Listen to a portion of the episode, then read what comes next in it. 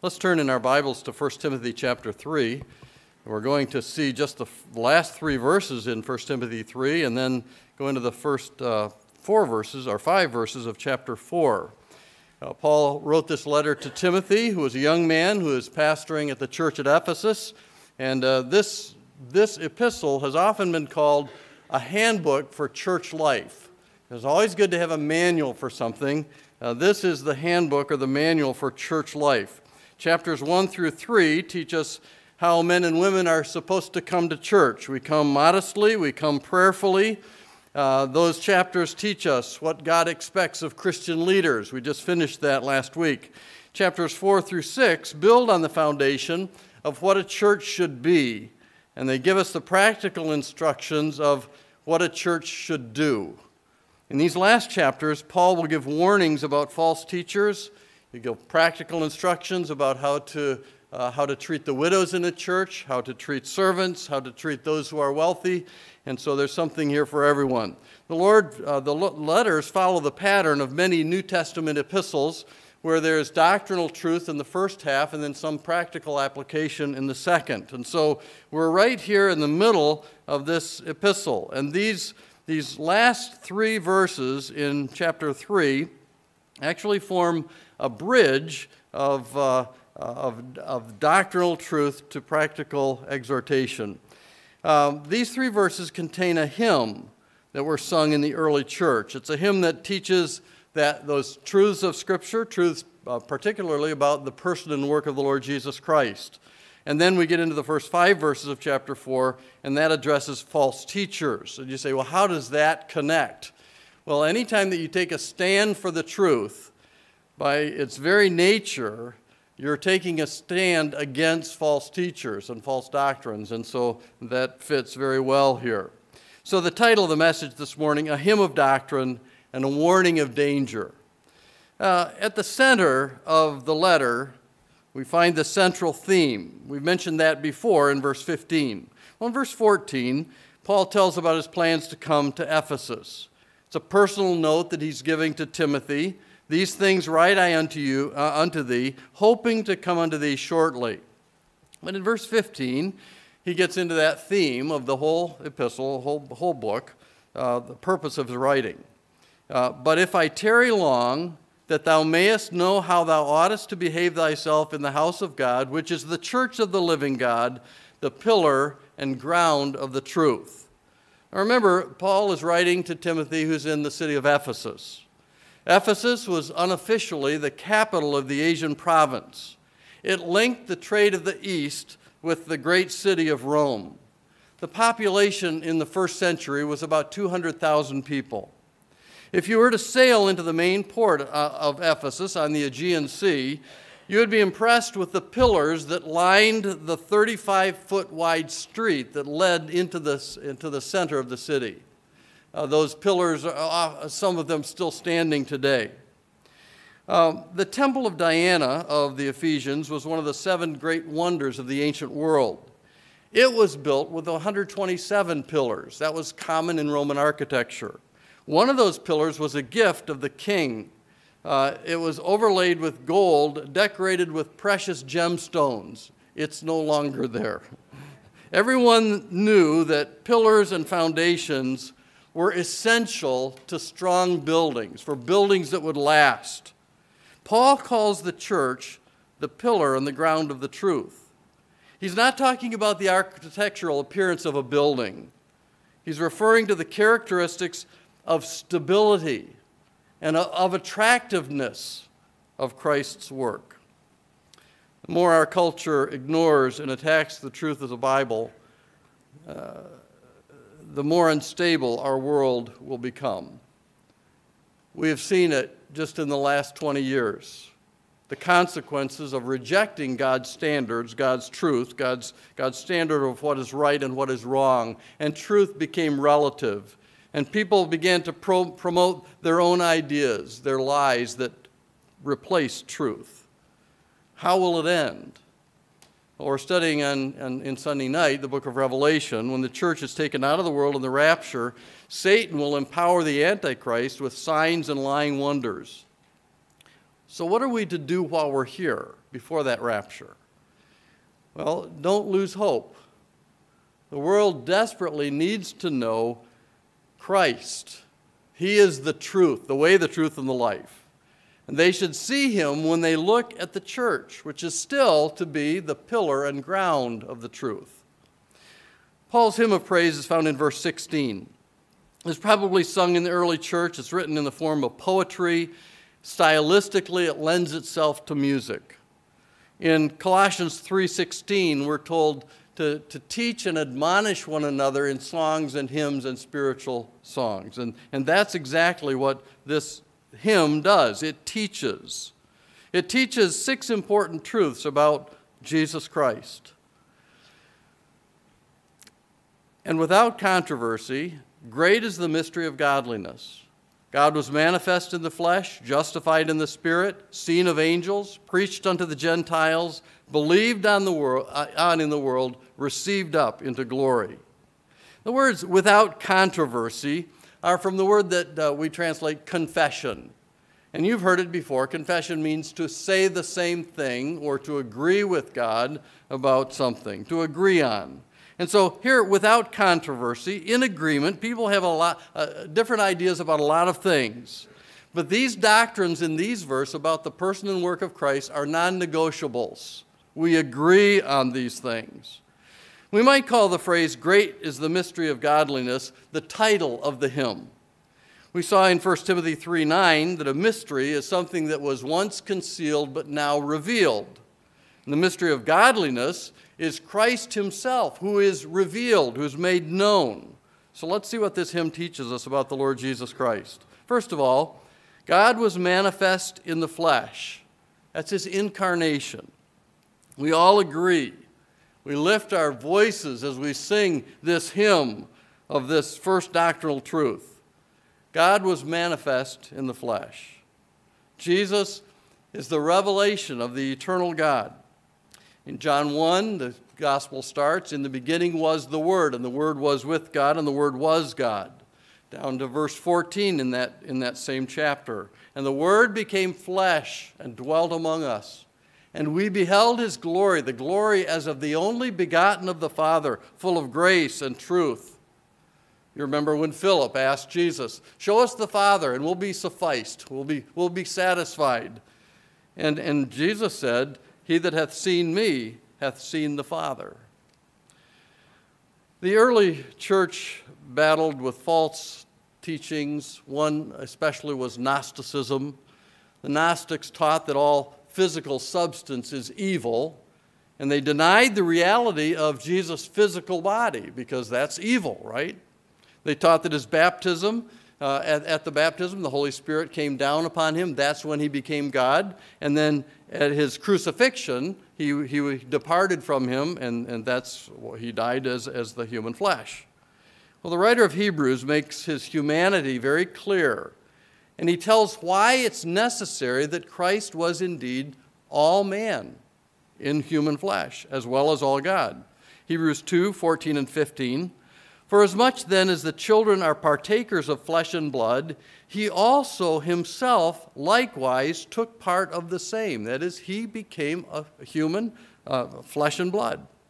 That, and that's a purpose clause, so that through death he might destroy him that hath pow- the power of the death, that is, the devil, and deliver them who through fear of death were all their lifetime subject to bondage. Jesus had to take on human flesh in order to be the perfect sacrifice, the sinless sacrifice for us. We sing Amazing Love, how can it be that thou, my God, shouldst die for me? He was God in the flesh. Second major doctrine in this early church hymn describes his sinless life. He was justified in the Spirit.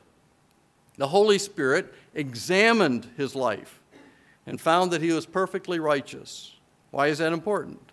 Well, again, if Jesus had sinned, he couldn't have been the perfect, spotless Lamb of God to die in my place. With no acceptable sacrifice, we would still be in our sins. We would still stand condemned before God. But because he did not sin, he could impute to us his righteousness. 2 Corinthians 5:21 For he hath made him to be sin for us who knew no sin that is Christ knew no sin that we might be made the righteousness of God in him his sinless life. Third, his testimony to angels. He was seen of angels. God's messengers were watching as Jesus came into earth to fulfill this eternal plan of redemption. They watched it unfold. They were very interested in the salvation that God would provide for man. We see them involved throughout the earthly life of the ministry of Christ. A multitude of angels proclaimed his birth to the shepherds. Angels ministered to him in his temptation or after his temptation in the wilderness. Angels rolled away the stone at the empty tomb. They were at the ascension to tell the disciples, he, this same Jesus is taking up, taken up into heaven, shall so come in like manner as you, you have seen him go into heaven. Angels are created beings, and their destiny was settled when Satan, the, the head angel, rebelled against God, and a third of the angels followed him in that rebellion. Revelation 12 4, Jude, verse 6. In Jude 6, it says, And the angels, which kept not their first estate, but left their own habitation. He hath reserved, that is, it is settled, they cannot be changed, their destiny cannot be changed. Reserved in everlasting chains under darkness unto the judgment of the great day. All these angels, both good angels, God's angels in heaven with him, and the angels that followed Satan, which we call de- demons, are interested in, in what God is doing in the human race. Peter writes in 1 Peter 1 11 and 12 that the prophets wrote about the grace that would come through the sufferings of Christ and the glory of his resurrection. He said that the prophets wrote that for us, but the message of the gospel was something that the angels desire to look in. Demons are curious because they're looking for ways to thwart the work of God when men are saved. They want that stopped.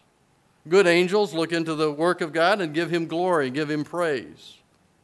Notice the fourth doctrinal truth here. He was preached unto the Gentiles. That's his testimony to all nations. The disciples were given the mandate, the Great Commission in Matthew 28 19 and 20. Go ye, literally, the, the verb tense there is having gone, make disciples, preach the gospel, teach all nations, baptizing them in the name of the Father, the Son, and the Holy Ghost. The Great Commission is still our responsibility. The end of the world, it says at the end, I am with you always, even unto the end of the world. The word there is aion, it means age. We haven't come to that yet, but we will. And then it'll be too late for anyone to respond to the gospel of Christ. There should be an urgency in our hearts to share the gospel with others. Do you confess or agree with that doctrinal truth that Christ is to be preached to the Gentiles. It's a truth that affects the way we live. Or do we sing, Take my lips and let them be filled with messages for thee, close our hymnals, walk out of the church, and never talk to anyone about how they can be saved? The fifth truth, he was believed on in the world. Here's the conversion of sinners. When Peter preached that first message at Pentecost, 3,000 people responded in faith, were baptized, were saved. Since that time, there have been great multitudes of people who put their faith and trust in Christ. And yet, there's room for more. The world today needs to hear what Paul said to the Philippian jailer Believe on the Lord Jesus Christ, and thou shalt be saved in thy house. Lastly, the hymn tells of his ascension and glorification. He was received up into glory. We're told in Philippians chapter 2 verse 9 that God exalted Jesus and gave him a name which is above every name. We're told in Acts 2:33 that he is now at the right hand of the Father in heaven. His work of redemption is done. It's finished. We confess that. We agree. We believe that. We serve a risen Savior and a coming King. What a great doctrinal hymn. Can you unite your heart with every point of this, of this, of this hymn? Is this the confession of faith that you agree with? Will you continue the task of taking his name to the world so that others can be saved? There was once an old church in England that had on the front of the building a sign that read, We preach Christ crucified. After some years, the ivy that was growing up the wall covered a portion of the words. It obscured the sign and it just said, We preach Christ. And the ivy grew, and until all you could read was, We preach. Eventually, that was covered as well, forgotten. May we never cease to preach the gospel of Jesus Christ, Him crucified. That was the message of the early church. It must be the message that we have as well until Jesus comes. Now we move over into the next chapter in verses 1 through 5, and we find this warning about apostasy. There have always been those who have argued against the truths of Christianity. It's not new in our generation. And these five verses are perfect and logical progression, again, from the doctrine that we have just seen. Guthrie writes, there's a connection here with the hymn just quoted in that the false teaching will challenge its substance. It's good to know the doctrines of Christ so we can stand against the false teachings of our day. Here's a prediction of apostasy in verses 1 through 5. Now the Spirit speaketh expressly that in the latter times some shall depart from the faith, giving heed to seducing spirits and doctrines of devils, speaking lies in hypocrisy, having their conscience seared with a hot iron, forbidding to marry, and commanding to abstain from meats, which God hath created to be received with thanksgiving of them which believe and know the truth. For every creature of God is good, and nothing to be refused if it be received with thanksgiving for it is sanctified by the Word of God and prayer. How do we know this prediction about apostasy is accurate? Is there really uh, going to be a departure from the faith?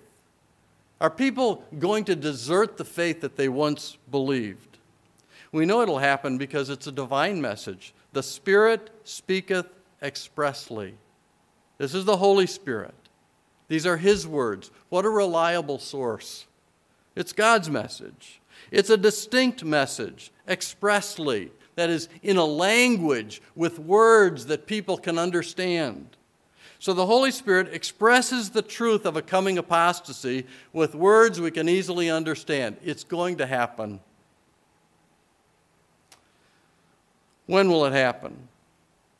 In the latter times. Now, the latter times included what was happening in the first century as Paul was writing to Timothy. The departure had already started taking place. Timothy was being told that it's here now and it's only going to get worse. The Bible has several passages that talk about it. Paul said in Acts 20, verse 29, For I know this, that after my departing shall grievous wolves enter in among you, not sparing the flock. John wrote in 1 John 2:18, "Little children, it is the last time. As ye have heard that antichrist shall come, even now are many are there many antichrists, whereby we know it is the last time." So they believed they were in the last time. They were seeing anti-Christian attitudes in their day, first century. What is apostasy? Paul says, "Some shall depart from the faith." That word depart is an interesting word and a, and a very a picturesque word. It means to, to remove yourself from a place where you once stood. That's apostasy. Warren Wiersbe calls it a willful turning away from the truth of the Christian faith. The new terminology that we're hearing nowadays is deconstruction. I'm deconstructing what I used to believe. Don't be surprised when people turn their backs on God and walk away. Paul warned that it would happen. It proves that they never really did have a genuine faith. We go to 1 John 2:19 for that. They, have, they went out from us, but they were not of us. For if they had been of us, they would no doubt have continued with us. But they went out, that they might be made manifest that they were not all of us. How are men led astray? Timothy is warned in the latter times people will give heed to. That is, they will they will pay attention to these things that he'll talk about. They will follow. They will devote themselves to Satan's demons. The spirits, seducing spirits, the teaching, doctrines of demons.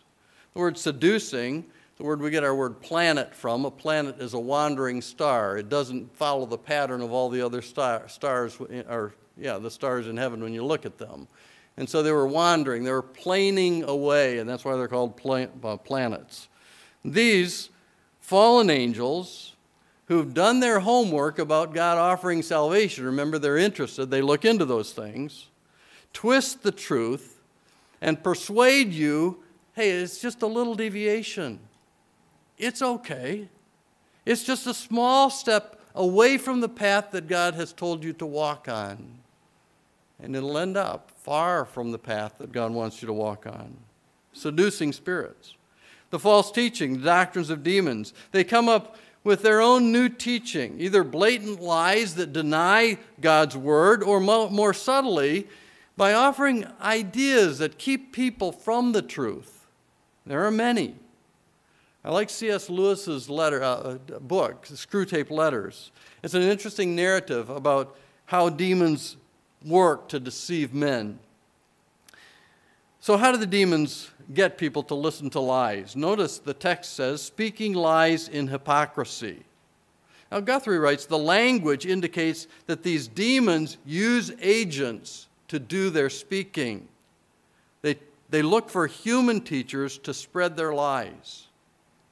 The Bible says in Isaiah 5:20, "Woe unto them that call evil good and good evil, that put darkness for light and light for darkness, that put bitter for sweet and sweet for bitter. And so they're, they're looking for men to spread these rumors of, of what is truth and what is not. Sound familiar?